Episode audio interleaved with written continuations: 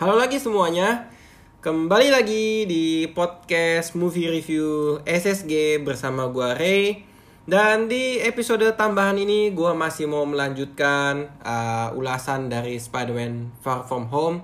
Tapi di edisi yang tambahan ini seperti janji gua sebelumnya, gua akan mengulas dan menambahkan sedikit kenapa film ini sangat menarik bagi gua dengan beberapa spoiler. Jadi ini gua udah peringatin di awal bagi kalian yang masih belum nonton sampai hari ini, kalian bisa tonton dulu baru lanjutin podcast ya. Tapi kalau kalian suka uh, mendengar diskusi berspoiler ya silahkan aja di play.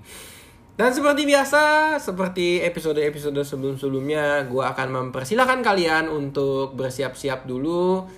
Jadi gue akan mulai ulasannya setelah yang satu ini. Jangan jangan ke mana-mana dulu, tetap tungguin podcastnya.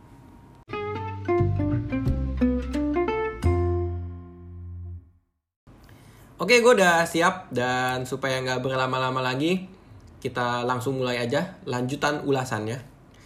Gue mau lanjutin terkait dengan yang betapa film ini relatable dengan uh, sesosok atau orang-orang dan karakter-karakter para remaja yang ada di kehidupan nyata. Bukan dari segi remaja itu mirip superhero yang di dalam filmnya, bukan. Tapi pada saat film ini tuh menampilkan sifat-sifat para teenager itu kalau gue lihat dan pikirin tuh iya ya mirip juga ya sama orang-orang anak-anak remaja zaman sekarang dan barangkali di gue tuh juga uh, pas gue remaja tuh juga mirip gitu. Dalam artian gini kita pas muda tuh kadang tuh suka sebel nggak sih sama orang-orang yang lebih tua dari kita? Sok-sok kayak kasih tahu kita harus ngapain kayak nuntut kita harus beginilah begitulah segala macam dan ini tuh tercermin adegannya pada saat interaksi karakternya si Peter Parker dengan Nick Fury gitu. Jadi kayak Nick Fury tuh galak banget ke si Peter. Kamu mesti begini dong, kamu mesti begini dong. Kamu kan dipercaya sama si Stark begini begini begini. Masa kamu uh, gini aja nggak siap segala macam and so on and so on. Nah, gue melihatnya bahwa ya remaja tuh susah diatur gitu karena yang ada di pikiran para remaja saat itu ya apa tapi dia dituntut untuk melakukan hal lain untuk ya sebenarnya untuk mengembangkan dirinya sendiri tapi mereka gak sadar aja. Dan bagi gue itu untuk para remaja ya itu adalah hal yang normal gitu bahwa orang itu care dengan pertumbuhan lu dan kadang mereka eh, cara mendidik kalian itu mirip-mirip sama zamannya dia dididik gitu. Barangkali dididik dengan galak gitu ya. Dan tapi yang kalian perlu perhatikan di sini adalah uh, walaupun si Nick Fury galak gitu ya tapi pas dia uh, kasih warisannya si Stark itu yang kacamata Edith ya even that I'm the hero gitu itu kalau kalian perhatiin si Nick Fury kan kayak ngeledek ada quote terus dia bilang kan uh, Stark kasih tahu bahwa film favorit kesukaan lu tuh Star Wars gitu kayak, kayak menurut gue di sini lucu adalah gini si Samuel L. Jackson kan pernah bermain di film Star Wars gitu tapi uh, referensi Star Wars dibawa dan dikasih tahu itu tuh kayak menghubungkan dengan ya memang Peter Parker yang di sini tuh senang banget sama Star Wars. Kalau kalian lihat dari Civil War kan pas lagi dia berantem lawan Ant-Man yang jadi gede nih uh, Giant Man gitu ya. Dia kan kayak ngobrol sama si Tony sama si Rhodey gitu. Uh, kalian nonton gak uh, film jadul gitu? Kita kalahin dia dengan caranya seperti di film ini nih gitu. Kayak itu kan referensi Star Wars satu. Terus kayak di Homecoming dia sama Ned kan kayak bikin Lego uh, Death Star ya namanya kalau nggak salah kan gede gitu kan. Itu kan referensi Star Wars lagi gitu. Dan ya Star Wars itu kan dari Lucasfilm yang udah dibeli sama Disney yang Disney juga sudah membeli uh, Marvel Studio whatsoever itulah. Tapi intinya uh, walaupun gue ulang ya walaupun sesosok dewasa ini galak sama lu tapi ketika dia masih bisa ingat kesukaan lu tuh apa gitu. Itu menunjukkan salah satu bentuk bahwa tuh orang tuh care sama lu gitu. Hal terkecil hal sesepele itu aja mereka bisa ingat tentang lu gitu. Jadi bagi para remaja yang habis nonton Spider-Man Far From Home terus keinget-inget dan kepikiran iya ya barangkali orang tua gue atau siapanya gue galak-galak ke gue tapi sebenarnya dia bisa inget-inget sesuatu tentang gue itu tandanya tuh mereka masih care sama lu. Dan mereka tuh sayang sama kalian supaya perkembangan kalian tuh menjadi sesosok dewasa yang baik. Gitu. Itu satu pertama soal care dan apa relatable dengan remaja yaitu ada sesosok yang care dengan kalian tuh hal sesepele itu pun kalian diinget gitu. Yang kedua gue seneng banget sama karakternya si uh, Flash Thompson di sini yang diperankan oleh uh, Tony Relovori ya atau iya ya Tony Relovori kok nggak salah namanya.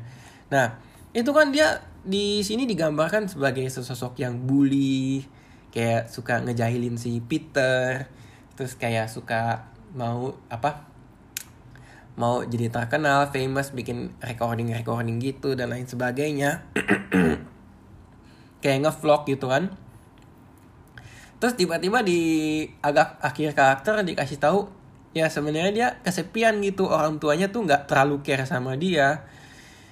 Jadi dia menjadi karakter yang caper gitu cari perhatian. Dan menurut gue menarik ketika ditampilkan di film ini adalah kita tuh kembali diingatkan gitu. Barangkali teman-teman pas lagi di SMA atau di kuliah gitu ada yang suka ngejahilin lu. Kalau kuliah kayaknya jarang deh tapi mungkin SMP SMA gitu ya.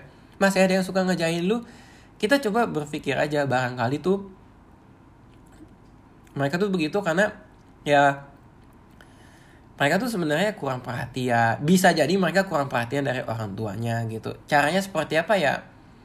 Ditemenin aja baik-baik dan lain sebagainya gitu. Bi apa uh, buat mereka lebih tenang dan lain sebagainya. Ya kalau misalkan mereka nakalnya masih dalam batas wajar dimaafkan lah tapi kalau misalkan udah ya tidak baik harus dikonsultasikan dengan eh, orang-orang uh, dewasa yang lebih expert dan paham soal bullying dan lain sebagainya sih itu dan walaupun dia dibilang uh, dia suka cari perhatian ngevlog dan lain sebagainya mungkin itu kan kayak mengkritisi zaman sekarang tuh orang mau terkenal ya ini itu harus ngevlog dan lain sebagainya. Nonton aja kadang mesti di IGS di dalam gitu ya kalau yang IGS jangan lah ya. Tapi ketika lu punya apa sih? Lu punya keinginan dan lu sedang mengembangkan passion untuk suka ngevlog gitu ya membuat memori membuat catatan harian lu dalam bentuk video. Ya kalau misalnya memang itu passion lu ya jangan patah semangat gitu. Kayak di film kan dikasih tahu sama si happy gitu.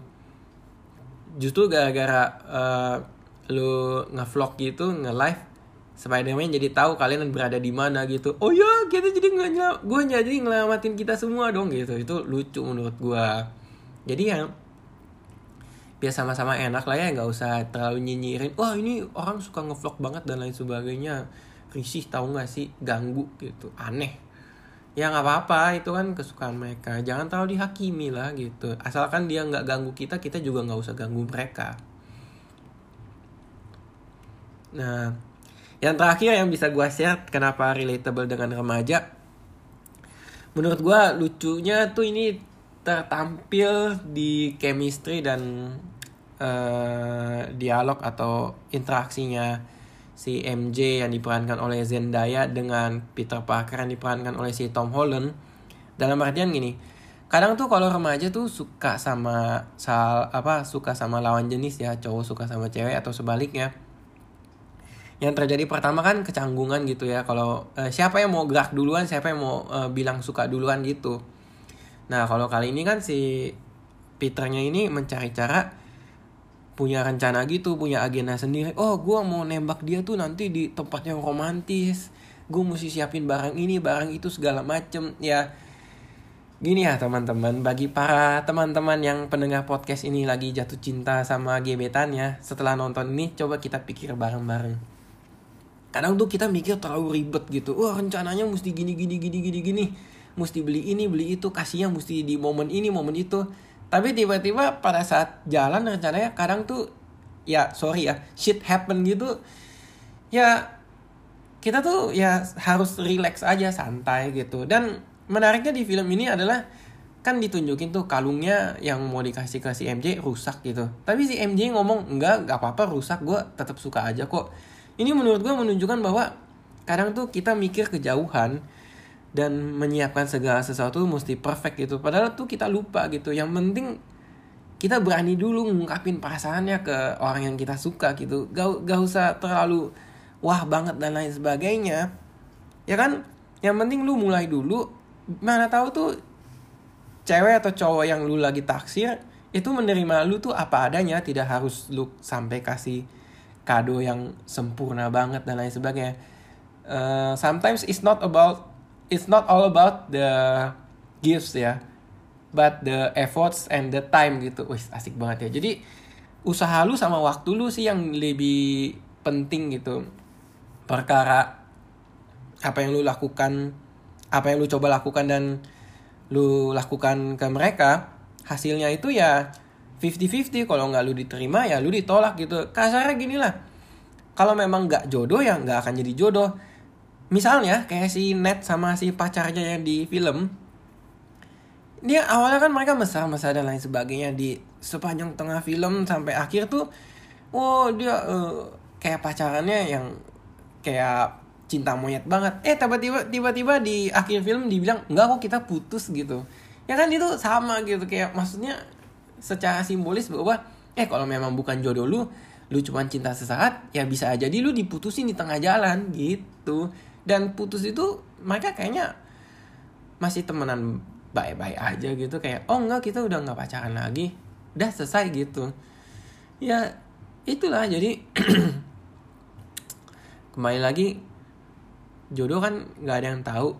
Tapi yang paling penting adalah lu mulai duluan lu mulai bertindak effort dan time lebih penting sih dibanding hasil gitu. Kalau misalkan lu nembak cewek atau cowok terus lu ditolak gitu gagal galau sedih dan lain sebagainya ya udah nggak apa-apa nikmatin dulu aja kegalauan dan kesedihannya untuk beberapa saat tapi harus move on lagi gitu. Ya itulah yang terkait dengan betapa film ini menurut gue kenapa sih elemen remaja romcomnya tuh dapat banget gitu. Karena relatable dengan kehidupan yang ada gitu. Dan menurut gue jadi satu hal menarik. Karena kalau lu bayangin ya uh, kalau kayak Iron Man susah gitu. Lu uh, apa ya bilangnya? Kayak ini orang kan jenius dan lain sebagainya punya duit banyak. Gue juga nggak punya duit sebanyak mereka gitu. Tapi kayak maksudnya sensasi nonton Spider-Man dibanding hero-hero lainnya MCU adalah Spider-Man itu sesosok remaja. Dan para penonton film ini barangkali sedang berada di umur remaja atau sudah melewati fase remajanya gitu. Jadi kayak ada kejujuran dalam film tuh ya udahlah ya remaja tuh lucu lucunya hidup remaja tuh seperti ini. Kita ketawain bareng-bareng aja gitu. Oke. Okay. itu sorry ya udah kita lanjut ke poin berikutnya ya. Yang menarik lagi dari film ini adalah gue sih agak-agak bingung sama Sony Picture ya. Dalam artian ya bingungnya betapa kadang mereka tuh pintar banget dalam mengemas sebuah paket hiburan dalam bentuk film bioskop gitu. Kalau misalkan kalian aktif sosial media uh, nge YouTube lah buka Facebook Instagram. Dan kalian kebetulan suka nonton film bioskop gitu ya. Kan nanti algoritma sosial media tuh bisa membentuk lu dapetin iklan si Spider-Man Far From Home ini nih. Sudah tayang di bioskop terdekat anda gitu. Beli tiketnya sekarang segala macam. Iklannya tuh seperti itu. Dan kalau kalian perhatiin iklannya tuh Sony tuh belakangan ini tuh kayak kalau bikin iklan bioskop ya kalimat-kalimat pertamanya tuh kayak mencoba untuk menghipnotis para calon penontonnya kalau ini agak out of topic sedikit, Sony kan kemarin uh, ngeluarin film MIB gitu ya. MIB International. Di trailernya, kalimat-kalimat pertama trailernya tuh biasanya kayak ngomong uh, agensinya MIB nih ada mata-mata kita harus temukan dan kita harus hentikan mereka supaya tidak terjadi kekacauan di dunia gitu. Nah kalau yang ini juga gitu kan biasanya trailernya yang TV spot atau versi pendek buat masuk ke sosial media itu tuh kayak kalimat pertama yang ngomong gara-gara jentikannya gara-gara jentikannya Thanos nih dunia tuh jadi han, uh, dunia tuh jadi agak kacau. Ada portal kebuka lah ada makhluk dari bumi versi lain yang datang ke bumi kita terus ada si Misterio datang dan lain sebagainya. Itu kan kayak kita tuh dihipnotis dan dijejelin bahwa eh Misterio ini mau bantuin si Spider-Man loh untuk memberantas elemental yang datang dari dunia lain akibat jentikan Thanos gitu. Kayak itu tuh dijejelin ke kita terus ya gue nggak tahu banyak fans Marvel Cinematic Universe yang percaya atau enggak gitu tapi gue merasa kalau lu merupakan fans MCU yang baca komiknya atau minimal main game pas PlayStation 1, PlayStation 2 atau PlayStation berapapun itu pasti kalian bilang ah nggak mungkin lah Mysterio tuh pasti jahat gitu. Pasti ada uh, efek-efek yang ditampilkan makanya bisa jadi kayak gitu Nah, tapi kalau misalkan yang keyakinannya kurang yakin nih, bisa jadi ada beberapa yang fans, oh kayaknya Misterio yang di versi film dibedain nih, ternyata dia baik dan lain sebagainya. Itu kan lagi-lagi masalah percaya atau enggak. Dan begitu ditayangin filmnya, setengah film kita dikasih lihat, kayaknya hampir meyakinkan aja nih. Eh tiba-tiba di tengah-tengah di kuak semuanya. Oh ternyata si Misterio nya penipu nih. Nah, hal se hal yang tergolong sepele ini menurut gue kalau kita pikirin lebih dalam lagi ya ini tuh seperti mau mengkritisi kehidupan sosial zaman sekarang gak sih? Bahwa tuh orang kayak udah terhubung dengan internet begitu gampangnya ya lebih cepat percaya dan kehilangan keyakinan gitu loh kayak gampang banget ditipu gitu kayak iya gitulah. Ya kan? Kayak misalkan kita baca postingan sosial media baca baca baca nggak ada kecurigaan percaya share. Sharenya antara di sosial media atau di grup WhatsApp gitu. Ya ini sama gitu. Jadi kayak para penontonnya tuh dijejelin trailer ini. Jadi kayak ada apa sih?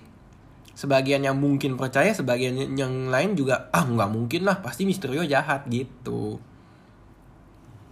dan ternyata setelah ditayangin filmnya ya ketahuan kan sifat aslinya kayak gimana gitu loh.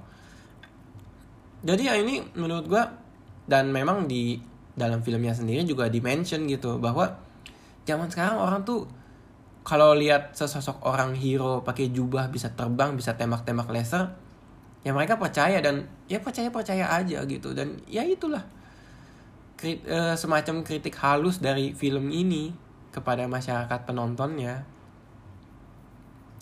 Ya semoga sehabis nonton film ini kita kita semua tuh lebih hati-hatilah kalau baca berita. Jangan langsung percaya cari kebenarannya di berbagai sumber dulu.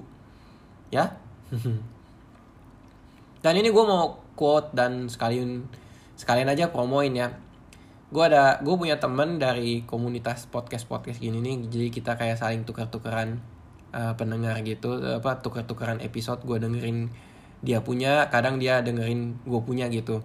Jadi ada satu podcast namanya Galih ngobrolin showbiz gitu. Nanti kalian bisa cari di barangkali Spotify gitu ya. Gue ketawa loh pas denger ya. Dia ada mention gini dia ada sebut nih uh, Spider-Man Far From Home posternya tuh mirip sama Captain Marvel uh, poster yang keberapa gitu. Di mana tokoh utama pahlawannya tuh di tengah terus ada Nick Fury di kiri terus ada satu sosok orang lain di kanan gitu dan ternyata sosok yang berdiri di kanan di dalam poster itu adalah musuhnya gitu. Jadi gue pas gue denger podcastnya terus gue lihat posternya gitu ya gue jadi ketawa. Ya juga ya bener ya. Ini kayak mirip loh formulanya gitu. Hero nya di tengah terus Nick Fury di kiri ya musuhnya di kanan gitu. Jadi ya nggak tahu ya kalau misalkan kalian fans Marvel bersiap mempersiapkan diri aja nanti tiba-tiba ada film Marvel seri keberapa gitu ya. Misalkan Doctor Strange atau Black Panther yang kedua nih masing-masing nih.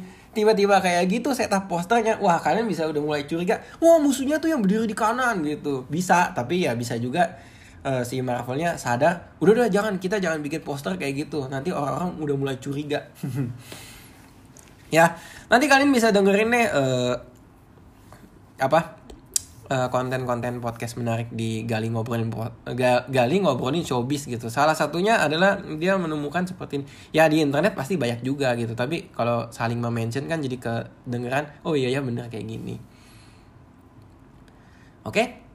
Lanjut ya. Jadi ya itu iklan menggiring kita uh, berpikir sesuatu bahwa sesungguhnya bukan.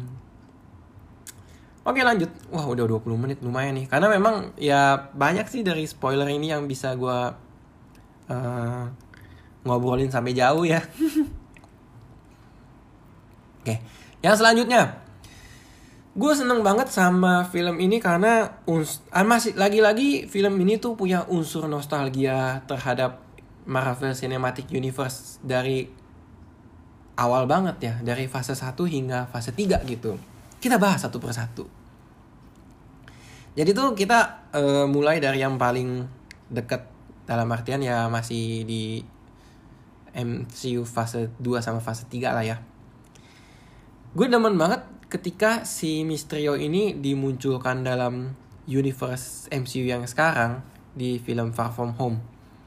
Dan dia kan ahli dari apa sih bikin efek-efek ilusi dan lain sebagainya. Dia tuh pakai teknologi yang pernah dimention atau pernah disebut di dalam film MCU dan kali ini adalah bahwa ternyata teknologinya tuh lahir dari teknologi yang dipresentasikan oleh Mr. Stark atau Tony Stark ya. Pas di film Captain America Civil War yang disebut sebagai BARF ya uh, tuh yang teknologi si Stark itu tunjukin dia punya kenangan sama kedua orang tuanya pas lagi masih hidup gitu jadi dengan kekuatan pikiran dia bisa memproyeksikan kejadian-kejadian dan ya tampak sangat real gitu dan teknologi ini tuh dikemas jadi sebuah senjata utamanya si Mysterio. Kebayang gak sih? Jadi kayak keren aja gitu. Eh, dia pakai sesuatu yang pernah dimention di film MCU sebelumnya dan dibawa lagi ke sini untuk dikemas sebagai ya dijadiin apa sih bilangnya sesuatu yang berbahaya. Karena kan memang kayak teknologi itu bisa bagus bisa juga jelek. Kayak misalkan smartphone. Smartphone itu teknologi yang bisa menghubungkan orang-orang dengan sangat cepat gitu ya di sosial media dan lain sebagainya. Kayak misalkan podcast ini nih eh, gue mau record apa gue mau rekaman gampang gitu pakai aplikasi Anchor terus gue sebar dan lain sebagainya itu kan bisa berdampak positif gitu. Saling berbagi saling berkarya gitu. Tapi kan dampak negatifnya ya kayak nyebar hoax segala macam. Sama lah dengan teknologi si barf ini. Dan terus ini ada hubungannya sama um, film Marvel Cinematic Universe pertama yaitu Iron Man tahun 2008 jadi ternyata kalau si Mysterio itu kan Quentin Beck ini adalah ex karyawannya Tony Stark yang kayak dimunculin klipnya dia tuh ada di pas Civil War gitu. By the way Civil War itu pertama kalinya Spider-Man muncul ya. Menarik nih jadinya. Oke lanjut. Dan hubungannya sama si Iron Man 2008 ini adalah kalau kalian inget ada satu sosok saintis namanya William yang dibentak-bentak sama si Obadiah Stane ya Nah itu tuh dimunculin lagi sebagai asistennya si Quentin Beck. Jadi menurut gue menarik adalah gila ya 11 tahun lamanya karakter dari Iron Man 1 yang gue pikir yang kita mungkin gak kepikir sama sekali gitu bisa dibawa ke film yang tahun sekarang gitu. Lu kebayang gak sih betapa lucunya kayak aktornya itu yes akhirnya gue 11 tahun lamanya gue bisa main film MCU lagi gitu karena kan kayaknya di film-film MCU kalau yang di film MCU bioskop ya ya kayak mungkin nih si William ini nih si Profesor William ini ya yang diperankan oleh siapa nih namanya? Bentar gue baca dulu. Yang diperankan oleh Peter Bill Billingsley ya. Itu kan kayak mungkin ya jarang muncul lah di film film MCU dari sejak Iron Man gitu. Yang kita tahu bahwa dia asistennya Obadiah terus kayak dia kan istilahnya apa ya? Peran pembantu bukan tokoh utama juga. Tapi tiba-tiba di sini dia bisa jadi asisten dan barangkali tangan kanannya si Quentin Beck dalam meracik efek-efek ilusinya menggunakan drone atau teknologi si Barf ini itu kan kayak uh, menunjukkan betapa jeniusnya pihak Marvel ya. Dia merangkai sebuah cerita tapi memanfaatkan sesuatu yang pernah terjadi di film-film sebelumnya. Dan cara mereka merangkai ini semua nih membuat gue tuh barangkali beberapa penonton lainnya bertanya-tanya ini tuh duluan yang mana apakah mereka mereka yang dibikin film Marvel udah kepikiran pada saat bikin karakter nih? Oh nanti karakter ini kita akan munculin di film entah kapan ya 11 tahun dari sekarang. Atau sebaliknya oke sebelum kita mulai bikin film Spider-Man Far From Home yuk kita nonton film MCU satu-satu. Kita cari nih ada peluang-peluang nggak ya karakter ini kita munculin lagi di film-film MCU ke depannya? Gitu. Jadi cara berpikir seperti ini tuh sangat jenius menurut gue dan mereka tuh kayak ya udah resource mereka tuh pada saat filmnya nambah satu sumber daya untuk membuat film lain tuh ya bertambah lagi bertambah lagi bertambah lagi dong. Ya kan? Ya nggak sih? Itu tuh yang membuat menurut gue betapa jeniusnya mereka bikin film ini. Dan ya satu lagi ya, yang menarik masih terkait dengan si Misterio ini. Si Misterio ini kan digambarkan di film ini adalah orang yang pinter dengan efek gitu. E, betapa konyolnya dia kayak ada di beberapa adegan dia dikasih lihat tuh pakai baju namanya baju motion capture gitu loh. Ya kan motion mocap suit bilangnya. Jadi yang kayak bajunya tuh warnanya ya nggak beragam warnanya tapi ada total-total gitu titik-titik supaya kayak bisa memproyeksikan efek atau komputer dari situ. Nah kenapa menurut gue ini menarik? Karena gini loh. Sorry ya. Bentar nih bentar bentar. Gue minum dulu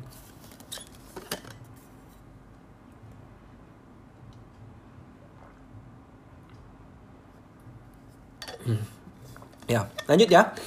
Menurut gue, mereka tuh menampilkan sesosok Misterio itu dan ada ditampilin bahwa ada adegan ya. Dia pakai mocap suit atau motion capture suit ya. Itu tuh kayak menampilkan bahwa uh, ya sekaligus mengedukasi para penontonnya yang barangkali belum tahu ya bahwa tuh sebenarnya film-film Marvel yang pakai kostum dan lain sebagainya ya mereka tuh butuh pakai motion capture. Jadi pada saat syuting mereka pakai motion capture suit tuh ya lu bayangin lah kayak si Robert Downey Jr. atau Mark Ruffalo. Ya mereka pakai baju seperti itu dan mereka tuh acting gitu loh. Ada kamera-kamera apa ada titik-titik buat uh, kameranya untuk memancarkan efek gitu. Jadi kayak kita tuh diajak berpikir gila ya dulu tuh Marvel bikin film ya pakai teknologi ini gitu sebenarnya. Kayak edukasi secara tidak langsung tuh mengedukasi para penontonnya oh iya ya motion capture suit itu untuk bikin efek-efek di dalam film loh gitu. Jadi kan kayak ngajarin tuh back to basic gitu 101 how to make Iron Man aja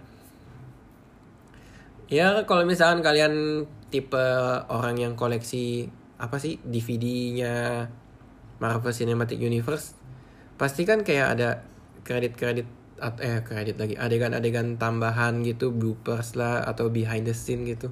Ya kalian bisa melihat bahwa aktor-aktornya MCU tuh ada beberapa yang pakai baju begituan gitu. Nah, kenapa masih ada unsur nostalgia? Satu lagi nih hal terkait dengan unsur nostalgia dari film ini ya. Di sini nih ada uh, apa ya bilangnya ya? Gestur di mana si Spider-Man itu merakit bajunya sendiri. Menurut gue ini momen yang sangat menarik karena ya teknologi hologramnya si Tony Stark itu ditampilkan lagi gitu. Dia ketik-ketik hologram oh gue mau rakit baju yang kayak gini gini gini nih. Gue butuh teknologi yang kayak gini gini gini. Terus kan sama si happy dilihat dia si happynya sumringah gitu. Gue juga senyum pas adegan itu karena kayak gue ngebayangin lagi 11 tahun yang lalu gue nonton Iron Man tuh ngelihat wow keren ya dia bikin baju aja pakai teknologi hologram tuh kayak dicoba dulu ke tangannya dan kayaknya kalau nggak salah gerakan tangannya si Peter Parker sama si Tony tuh mirip deh. Kalau kalian nanti kalian nonton lagi deh, ada satu adegan pas dia bikin pas Iron Man bikin flight stabilizer di tangannya, tangannya tuh kayak dimasukin ke hologram terus kayak ya udah digoyang-goyangin sama kayak yang di sini pas si Peter bikin bajunya terus dia tes hologramnya. Nah terus ada satu lagi lucu ya. Pas adegan ini nih si Happy kan bilang udah kalau soal musik biar gue yang urusin aja. Lu urusin baju lu. Eh pas dinyalain musiknya tiba-tiba nih si Peter ngomong wow Led Zeppelin ya gue suka banget nih sama Led Zeppelin. Padahal tuh bukan gitu. Itu tuh kalau kalian belum tahu ya itu lagunya adalah lagunya milik si sorry sorry itu lagunya milik si ACDC gitu dan ya lagu itu yang dipakai pada saat opening Iron Man 1 kalau nggak salah gue lupa adegan di mana ya nanti gue bisa cari-cari lagi sih kita bisa cari bareng ya tapi yang gue inget itu ACDC harusnya sih. Karena ACDC itu identik sama si Iron Man lah ya. Beberapa filmnya Iron Man tuh banyak pakai lagunya ACDC gitu. Ya itu satu hal lagi yang terkait dengan uh, remaja masa kini gitu. Kadang tuh denger lagu jadul tiba-tiba ngomong oh lagunya segini ya gue suka banget lagunya segini loh gitu. Kayak ternyata salah gitu. Tapi ya udahlah ya namanya remaja gitu. Kita let it go aja gitu. Kita maafin aja lah. Ya ya itulah terkait dengan unsur nostalgia yang dihadirkan ya dari film ini. Cukup menarik sih. Gue jadi keinget lagi tuh kayak si William. Dulu dia dibentak-bentak sama Obadiah Stane. Eh sekarang dia dibentak-bentak sama si Quentin Beck gitu. Kayak yang pas adegan kameranya hilang satu. Kok lu mas mal eh, kok kok lu gak khawatir sih apa segala macam? Mau gue bolongin kepala lu gitu ya itu lucu lah kayak ya betapa orang tuh bisa jago acting ya. Di awal tuh tenang kalem. Padahal sebenarnya aslinya ya brengsek gitu. Kayak aja temennya sendiri aja dibentak-bentak dimaki-maki gitu. Kayak perfeksionis banget nih orang gitu. Dan wajar lah dia dipecat gitu. Ya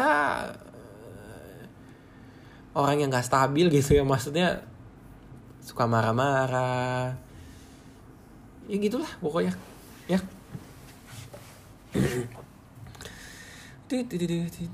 terus ke apa lagi yang gue mau bahas ya? Oh ini. Sesuai dengan judul podcastnya ya.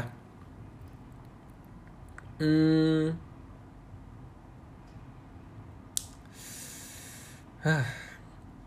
Ini tuh perdebatan yang sangat dahsyat gitu. Pasti mulai bermunculan di internet deh. Ada yang bilang, mungkin ya ada yang bilang, oh harusnya Avengers Endgame yang jadi ending dari MCU fase 3 bukan si Far From Home gitu. Oke, nggak apa-apa. Everybody eh, semua orang pasti punya eh, punya kesempatan untuk beropini gitu. Tapi jangan beropini tuh yang sampai memaksakan kehendak dan berperilaku tidak logis gitu loh kayak yang pernah kejadian ya kalau nggak salah kan ada yang marah-marah apa nih Avenger Endgame endingnya kayak gini gitu? Kita protes kita protes. Kita bikin petisi. Pokoknya ending dari Avenger Endgame harus diganti gitu. Gila lu. Maksudnya kalau lu nggak suka sama endingnya Avenger Endgame ya nggak apa-apa. Tapi kalau lu sampai bela-belain bikin petisi dan ngajakin orang bareng-bareng untuk minta diubah endingnya menurut gue itu lu sudah menekan hak dan kebebasan si pembuat film untuk mengekspresikan imajinasi dan cerita yang ada di dalam pikirannya. Iya gak sih? Dan menurut gue itu udah merupakan hal yang ya tidak logis lah gitu. Eh, ya kalau misalkan lu mau danain kalau enggak gitu kayak lu cuman modal kuota internet doang marah-marah di internet ngajakin orang petisi segala macem. Menurut gua gila lu ngapain buang-buang waktu sampai sebegitunya gitu? Ya udahlah kalau misalkan udah jadi sebuah karya ya that's it gitu. Nggak uh, kalau lu nggak suka bilang nggak sukanya kenapa tapi gak perlu lu sampai protesnya sebegitunya gitu. Toh itu kayak mengganggu hidup lu sampai sebagaimana banget gak enggak kan? Lu masih bisa makan masih bisa bernafas gitu loh ada hal-hal yang penting yang menurut gue lu perlu kritisin ketimbang minta endingnya Avengers Endgame tuh diganti gitu. Iya nggak? Ya kan? Dan sama nih kalau misalkan ini kan lagi hangat-hangatnya perdebatan. Harusnya Endgame yang jadi ending atau Spider-Man Far From Home ya kalian berdebat boleh bertukar pikiran itu baik gitu mengembangkan perspektif kita masing-masing sebagai manusia. Tapi kalau sampai ada kelakuan-kelakuan yang kayak gitu jangan deh ya diredam lah gitu loh. Nah terkait soal apakah Avengers Endgame yang harusnya jadi ending dari fase 3 atau si Spider-Man Far From Home ini pendapat gue pribadi ya. Gue lebih suka kalau si Spider-Man Far From Home yang jadi penutup dari MCU fase 3 kenapa? Alasannya ya uh, cukup sederhana sih menurut gue. Jadi gini, kalau kita lihat secara gambaran besar dari Marvel Cinematic Universe fase 3, menurut gue itu si Avengers Endgame adalah momen klimaks dari fase 3. Tapi si MCU fase 3 ini masih membentuk membutuhkan satu film yang berperan sebagai tanda kutip anti klimaks dan resolusi barangkali pengait untuk fase 4. Kalau kalian belajar di bahasa Indonesia pas SMP atau SMA ya, kalian kan pasti pun, pernah tuh e, ngalamin diajarin cara membuat sebuah cerita entah itu cerpen atau novel. Kan di dalam cerita tuh biasa kalian harus punya opening atau expo apa exposition gitu ya untuk mengenalkan karakter-karakter. Lalu kayak harus ditambahin ada uh, menuju konflik atau kenaik apa kenaikannya gitu atau bahasa Inggrisnya rising action dan baru ada klimaks gitu. Nah, jadi klimaksnya itu di end game tapi butuh anti klimaks dan resolutionnya secara gambaran besar MCU 3 ya. Itu sih Spider-Man Far From Home. Karena apa? Karena kalau anti klimaks dan resolution dari sebuah paket cerita itu kan bagaimana menceritakan lagi dampak dari klimaks yang terjadi dan motivasi karakter untuk ya perbaikan atau apa yang dia uh, setelah apa yang dia alami di klimaks itu dan kali ini adalah sudut pandangnya si Spider-Man. Singkatnya gini lah. Iya endgame ada anti klimaks dan resolution. Itu tergambar dari endingnya bahwa uh, konsekuensi dari si Tony Stark meninggal ya dunia kan merasa sedih. Terus Captain America balikin Infinity Stones tapi dia nggak mau berperan lagi jadi pensiun. Dia kan jadi tua tuh. Tapi dia mau warisin perisainya ke teman baiknya yaitu si Sam Wilson atau Falcon. Ya kan? Jadi kalau kalian perhatiin di sini kan kesannya ada perpisahan dan ada uh, mengoper uh, apa sih estafet gitu kalau Captain America mewariskan perannya ke si Sam Wilson atau Falcon, nah di film Spider-Man Far From Home ini ada pendalaman ketika kayak si Spider-Man-nya harus keluar dari bayang-bayangnya mentor Tony Stark eh, dan sosok Iron Man untuk menjadi hero-nya yang dia ditakdirkan gitu. Ini mengquote kata-katanya Kevin Feige di salah satu interviewnya ya dan gue setuju dengan kalimat ini. Jadi ya itulah jadi kayak ada pewarisan peran gitu dan mau menggambarkan bahwa si Spidey ini nanti ada pendewasaan pasca kejadian Endgame untuk bersiap-siap menghadapi tantangan-tantangan selanjutnya. Nah, dan di film ini nih kesan dari anti klimaks dan resolusi yang ditawarkan kepada para penonton adalah kayak ajakan untuk penonton yuk kita move on bareng dan mempersiapkan diri untuk fase keempat dari MCU. Dan kalau di mid credit scene-nya kan kita disuguhkan adegan bahwa si Spider-Man ini akan mengalami akan mengalami konsekuensi yang sangat berat loh.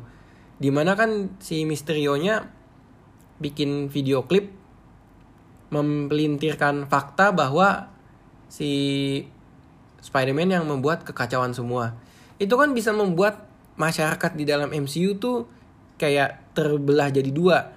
Ada yang nggak percaya, ada yang percaya enggak kok Spider-Man baik, tapi kan bisa jadi ada sebagian yang juga menganggap enggak enggak iya benar-benar Spider-Man tuh jahat dan lain sebagainya dan itu kan menjadi sebuah setup karakter untuk ke depannya si Spider-Man ini lebih menarik gitu ceritanya nanti.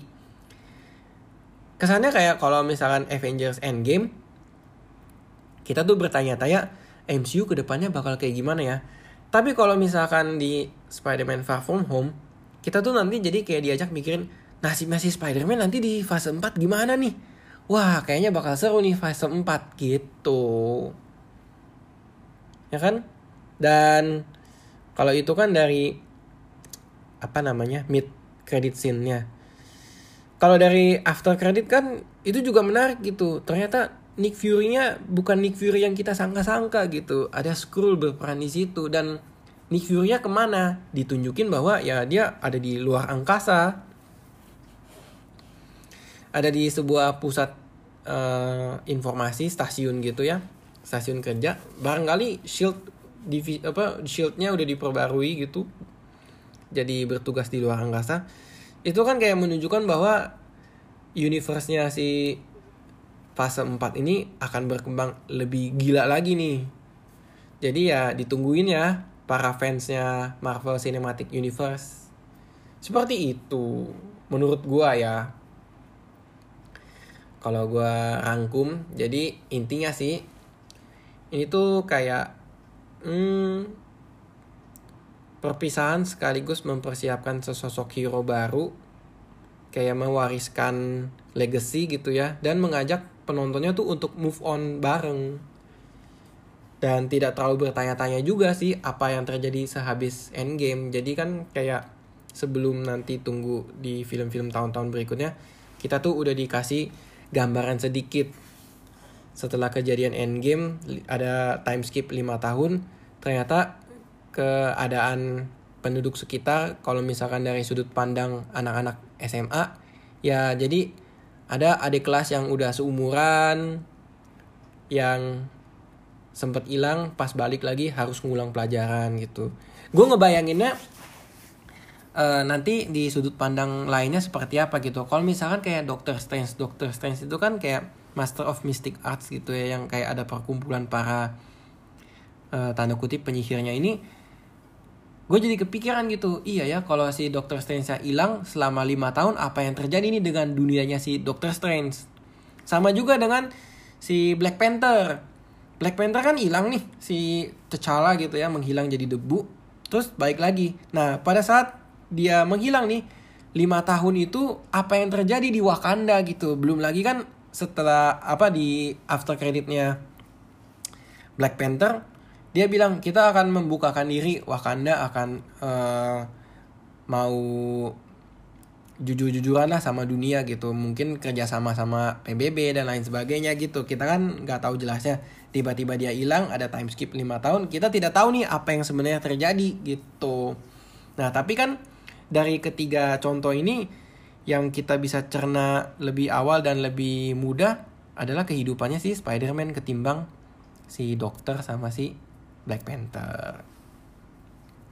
Belum lagi kalau misalkan kayak time skip uh, eh, 5 tahun ini, efeknya tuh di kehidupan luar angkasa sana gimana? Kan si Thanos jentikin jari, snapnya ini kan setengah penduduk di alam semesta loh yang menghilang bukan cuma bumi doang. Kebayang gak sih pada saat hilang setengah gitu? Ya semualah yang di luar angkasa juga pasti kena gitu. Nanti Guardian Galaxy bisa efeknya seperti apa dan lain sebagainya. Belum lagi kalau misalkan kalian yang suka nonton film sci-fi ya. Kadang kan uh, ada teori relativitas waktu ya kalau nggak salah istilahnya. Jadi kayak kesannya kalau di bumi lima tahun entah di planet mana tuh jalannya udah bisa jadi lebih dari lima tahun gitu terhadap bumi relativitas waktu gitu. Dan ya banyak macam lah banyak macamnya lah ya yang bisa terjadi di MCU ini. Jadi ya kita tungguin aja ke depannya seperti apa gitu. Uh, gue ada satu fakta menarik lagi nih, tapi ya ini minor lah. Uh, nanti kan kalau di adegan agak-agak terakhir dia kayak bergelayutan dari mana ke mana gitu. Terus dia selfie pada saat dia swinging gitu atau bergelayutan dan gue kepikiran ya pose selfie-nya tuh kalau nggak salah mirip sama pose selfie yang tersedia di permainan atau game, game, game, gamenya Spider-Man PS4.